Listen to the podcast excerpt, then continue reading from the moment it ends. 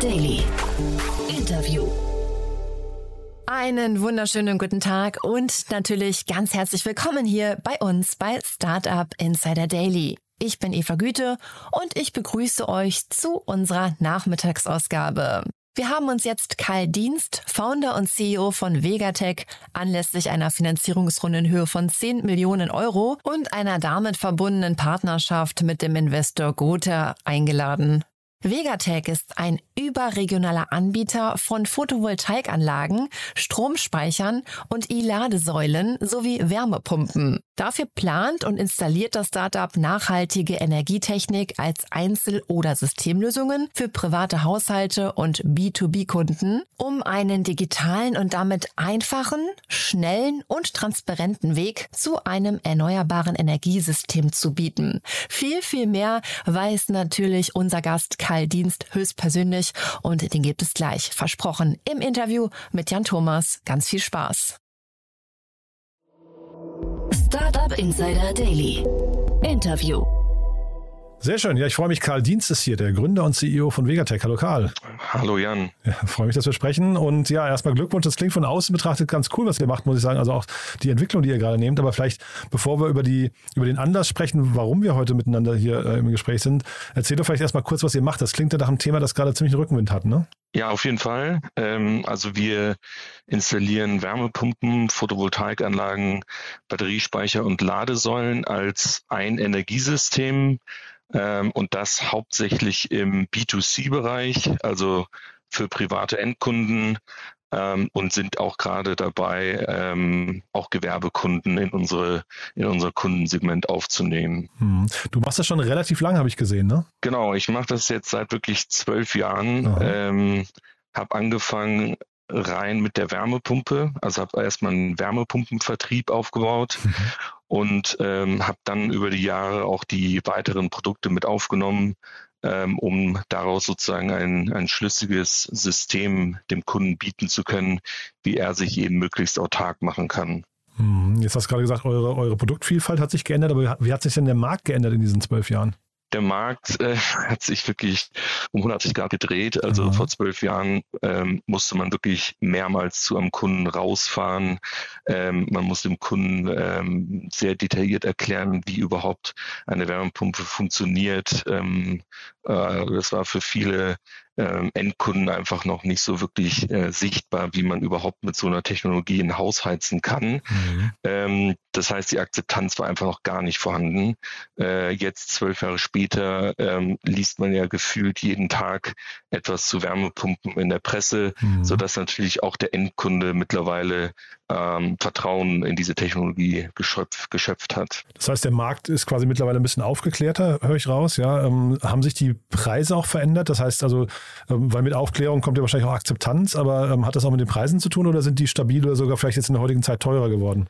Ähm, ich würde sagen, dass die am Markt für den Endkunden ähm, wahrscheinlich relativ gleich geblieben sind. Also mhm. es gab vor etwa drei Jahren eine sehr wichtige Förderung, die es, die es auch weiterhin gibt, ähm, die zum Beispiel, wenn ich ähm, eine Ölheizung austausche mit einer Wärmepumpe, bekomme ich 45 Prozent äh, meiner Investitionssumme mhm. von der BAFA zurück.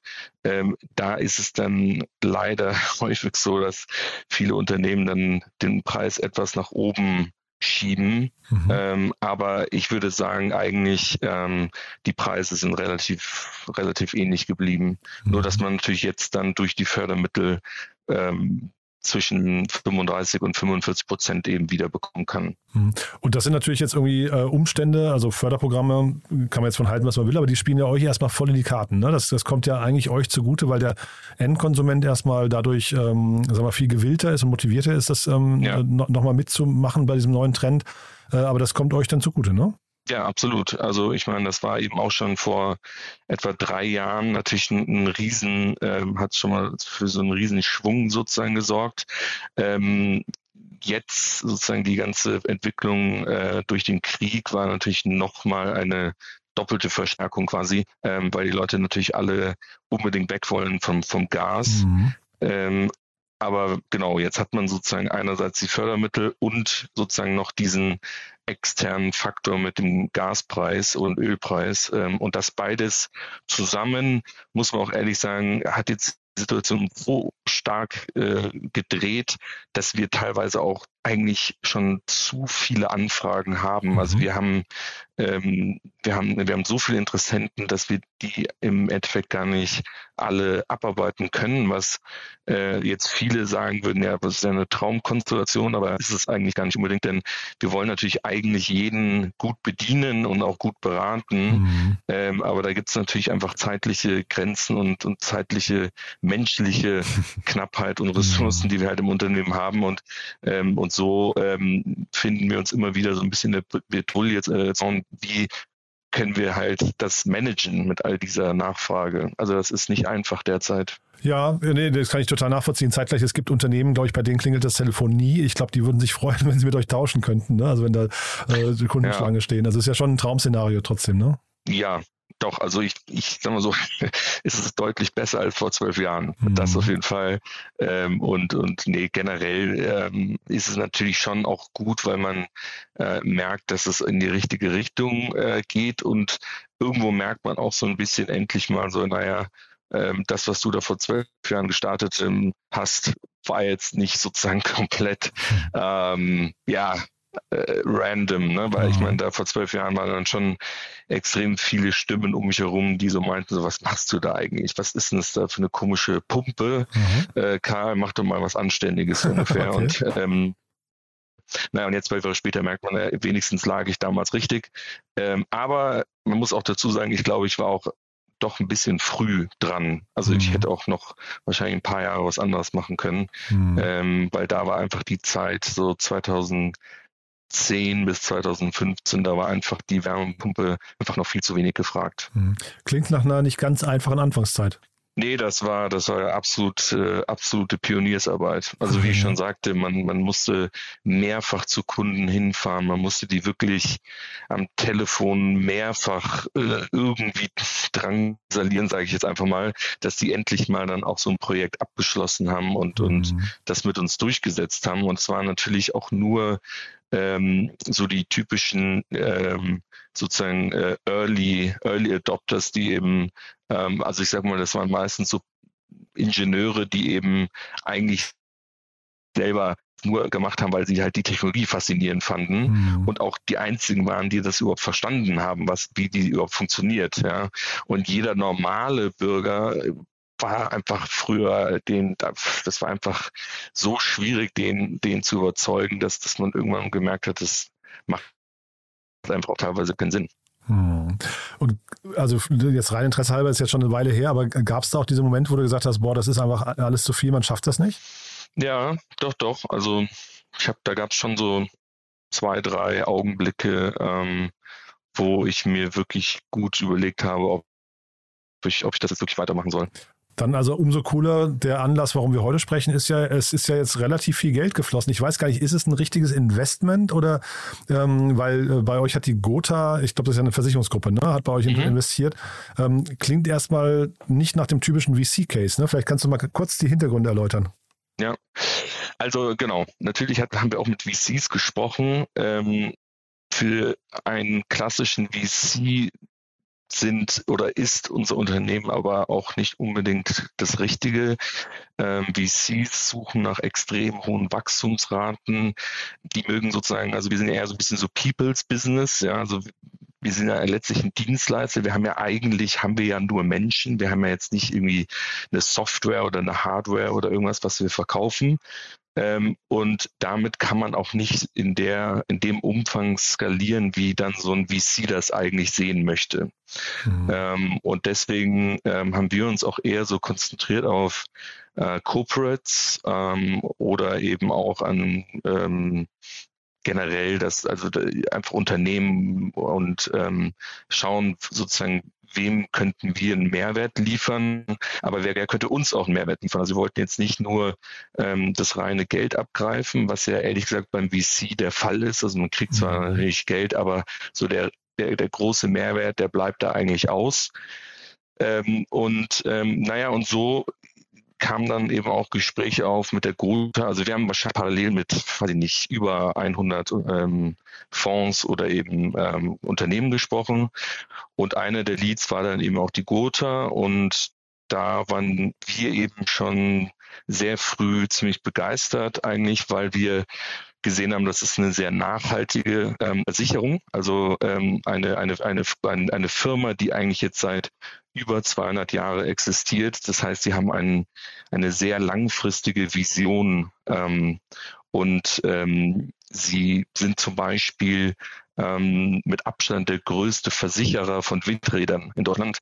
Ähm, und man hat auch sehr schnell bei denen gemerkt, dass wirklich so ein bisschen so der, der Mensch im Mittelpunkt steht und nicht eben nur irgendwelche Umsätze, die man jetzt unbedingt erreichen muss oder ähm, Gewinne, die fließen müssen, sondern es geht eben auch äh, darum, dass natürlich muss das auch kommen, aber das muss jetzt nicht in, innerhalb der nächsten zwölf Monate passieren, alles mhm. ähm, gleichzeitig, sondern ähm, sie legen einfach einen, einen stärkeren Fokus auf, ein, auf eine mittelfristige, gesunde ähm, Aufbau der Vegatech und ähm, da passen wir eigentlich sehr gut zusammen. Ähm, und ja, bisher hat das auch äh, absolut ähm, ist, ist also sozusagen äh, ist, ist das genauso auch eigentlich eingetreten, wie wir das mhm. uns bisher auch äh, vorgestellt hatten. Mhm.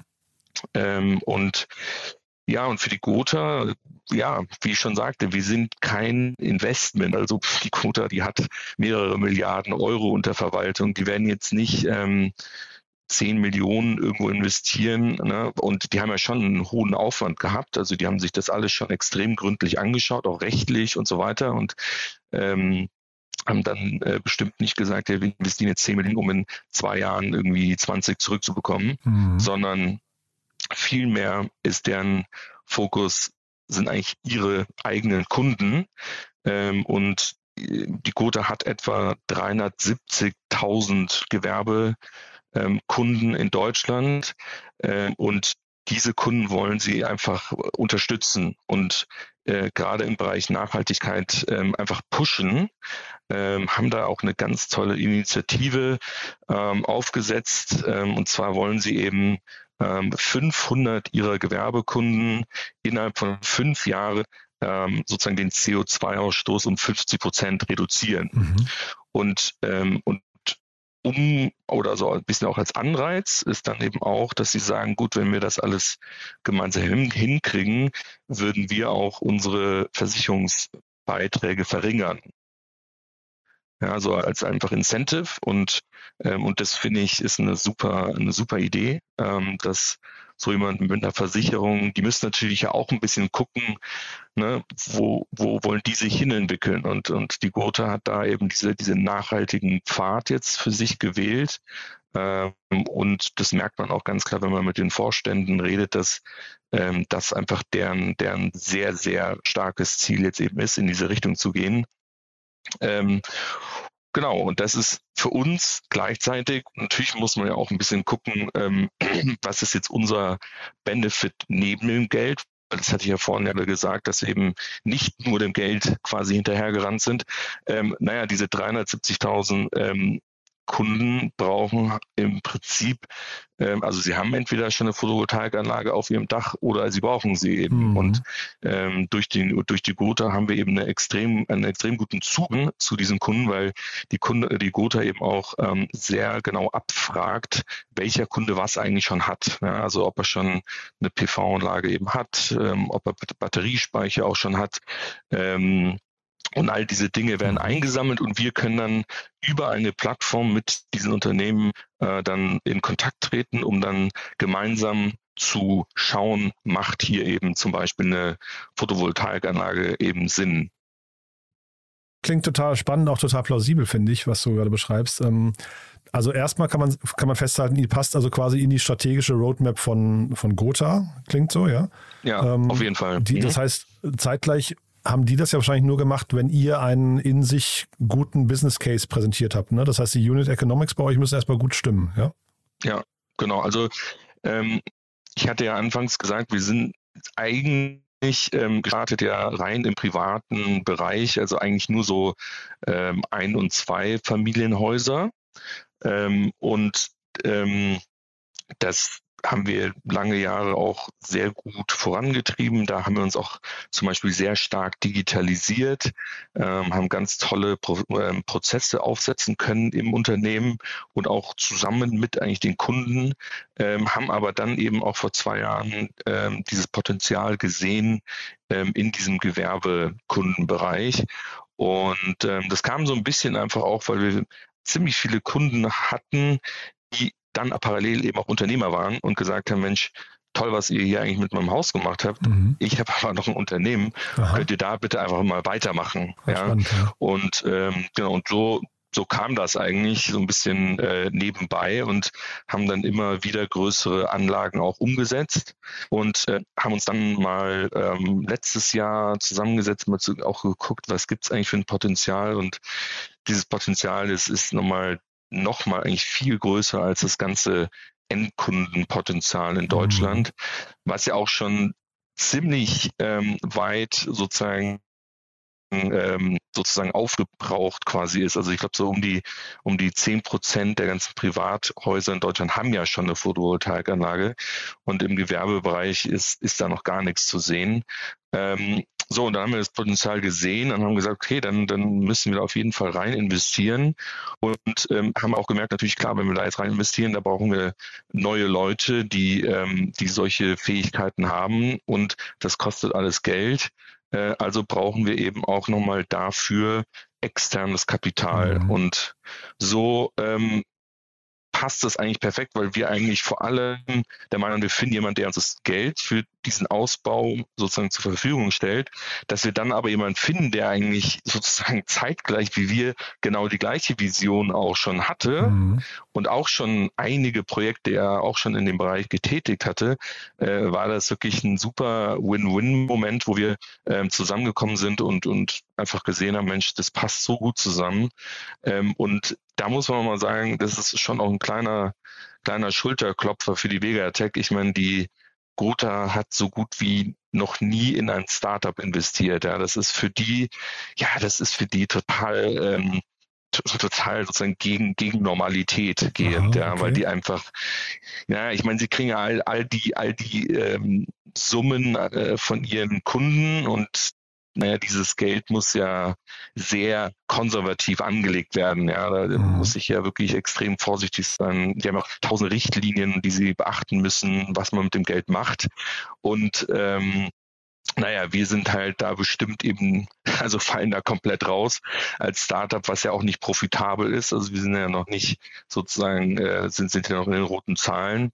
Ähm, und ähm, deswegen war das für die schon was ganz Neues und äh, die haben sich aber auch sehr stark damit auseinandergesetzt und, und sich wirklich lange auch überlegt, ob das jetzt passt. Und mhm. dann aber, ähm, ja, haben sie so ein bisschen den Mut äh, sich genommen und haben gesagt, komm, jetzt machen wir das auch. Und ähm, genau.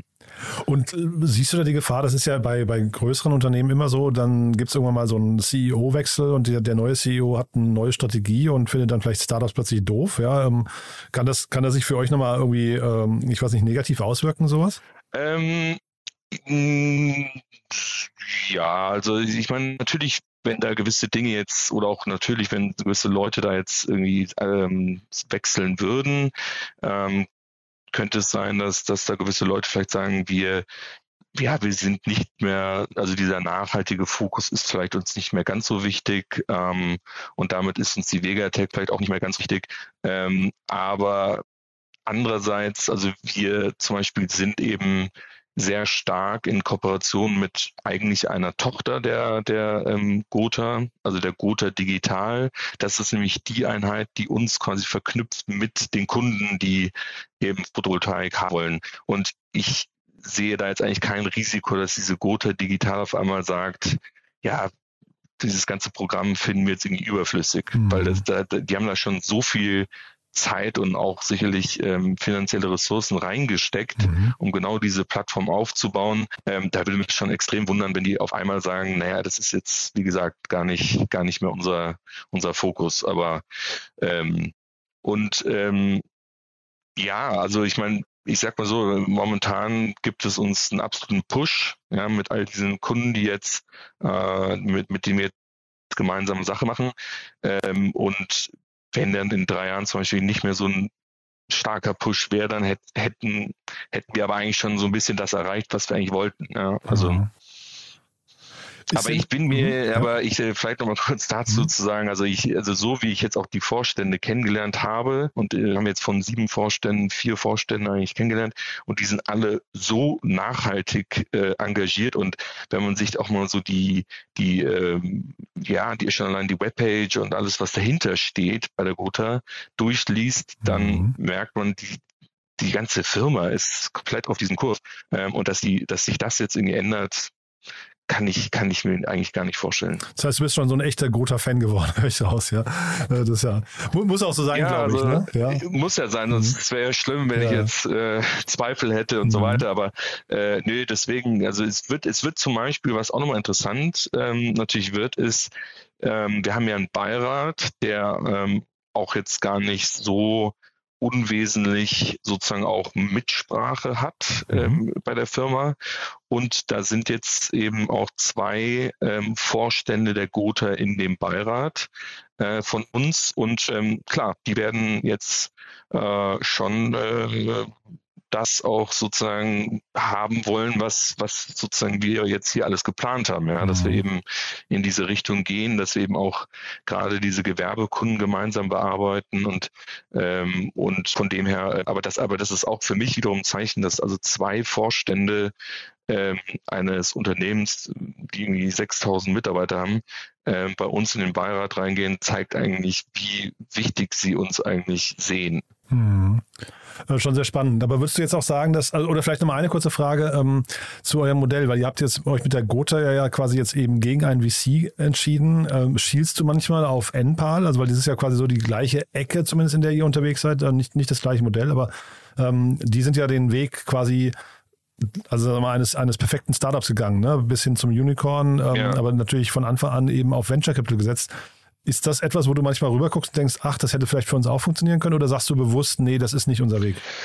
Also genau, es, es ist es gar nicht so, dass wir gar nicht sozusagen jetzt auf äh, Venture Capital ähm, gegangen sind. Also wir, wir haben zwei Fonds äh, auch bei uns, die investiert haben vor der Gotha, also ja. in 2018 und 2019 ähm, haben wir zwei Fonds, ähm, die jetzt aber eher Impact-Investoren sind, die, ich sag mal, äh, kann man, wenn man es kurz beschreiben muss, müsst, könnte man quasi sagen, wie so eine Art VC, der aber nur äh, in Unternehmen investiert, eben irgendwie nachhaltig, äh, ökologisch oder sozial unterwegs sind.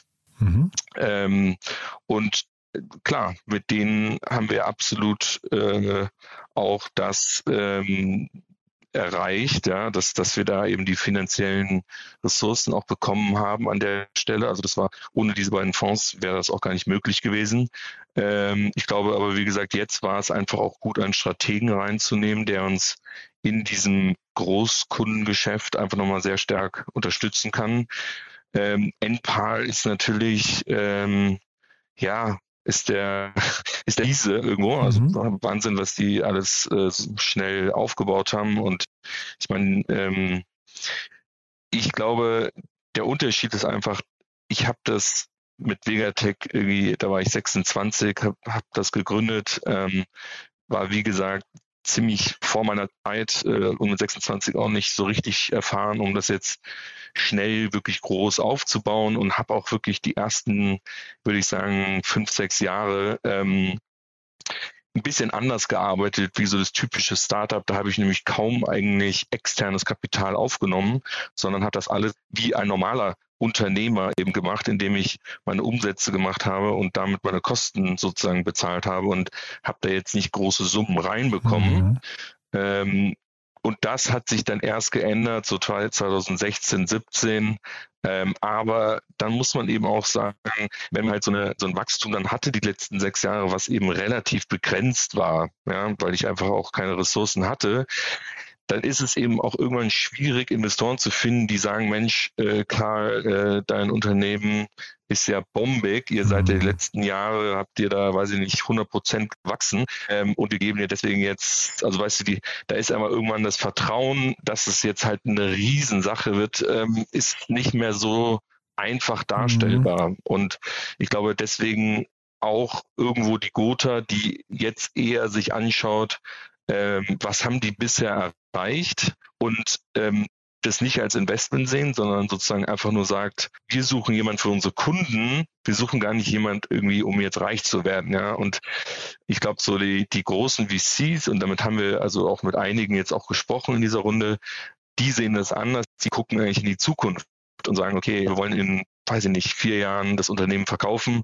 Ähm, und dafür ähm, muss es jetzt eben auch richtig, äh, richtig schnell wachsen. Ähm, und das haben die dann vielleicht bei uns so nicht gesehen. Ja, ähm, muss man auch ehrlich sein. Und ähm, andererseits ist unser Ziel jetzt eigentlich zu sagen, wir wollen eben jetzt auch mit Hilfe des B2B-Geschäfts möglichst schnell profitabel werden, mhm. ähm, weil das ist so eigentlich für uns die, der nächste Schritt, ja, zu sagen, mhm. wir wollen uns auch unabhängig machen in Zukunft für eben genau solche externe Investoren ähm, und wollen dann natürlich auch aber schauen, ähm, dass wir das Unternehmen dann, wenn es profitabel ist, damit dann haben, glaube ich, sozusagen haben wir dann gute Voraussetzungen, auch das Unternehmen, wenn wir es dann wollen, auch zu verkaufen. Mhm.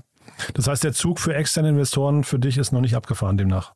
Ähm, naja, also nee, wie gesagt, also eigentlich, eigentlich würden wir gerne äh, jetzt profitabel werden und dann brauchen wir eigentlich keine externe okay. Finanzierung okay. mehr. Genau. Das heißt, das wäre eher die Strategie jetzt. Das wäre jetzt eigentlich meine, meine Strategie, wo ich einfach sage, lass uns bitte nicht wieder so eine Finanzierungsrunde machen müssen. Mhm. Äh, das ist auch wahnsinnig viel Zeit und Energie, die da reinfließt. Also wirklich, wir waren da zwölf Monate beschäftigt wow. und äh, man hat eigentlich kaum noch Zeit für sozusagen das eigentliche Geschäft, was ja eigentlich fast irgendwie wichtiger ist, könnte man behaupten. Mhm. Ähm, nee, also deswegen, wir jetzt wirklich ganz klar im nächsten Jahr schauen, dass wir ähm, vielleicht nicht 100% profitabel werden, aber absolut in die Richtung gehen. Und dann, wie gesagt, glaube ich, haben wir auch eine sehr gute Basis, ähm, um dann die Firma zu verkaufen, weil wir haben natürlich ja auch schon relativ viele Investoren, die auch schon ziemlich lange dabei sind, mhm. also auch schon sechs, sieben, acht Jahre. Mhm. Und die wollen natürlich auch irgendwann mal ähm, eine Ausschüttung haben. Ja? Die wollen ja, ja auch mal einen Exit haben. Ähm, und den ähm, sehe ich dann äh, wahrscheinlich so in zwei, 2024. Sehr cool. Also dann drücke ich die Daumen, dass das sich so ähm, genau so einstellt. Ähm, wenn, also wenn ihr den Exit macht, sagt gerne nochmal Bescheid, dann sprechen wir so quasi spätestens 2024.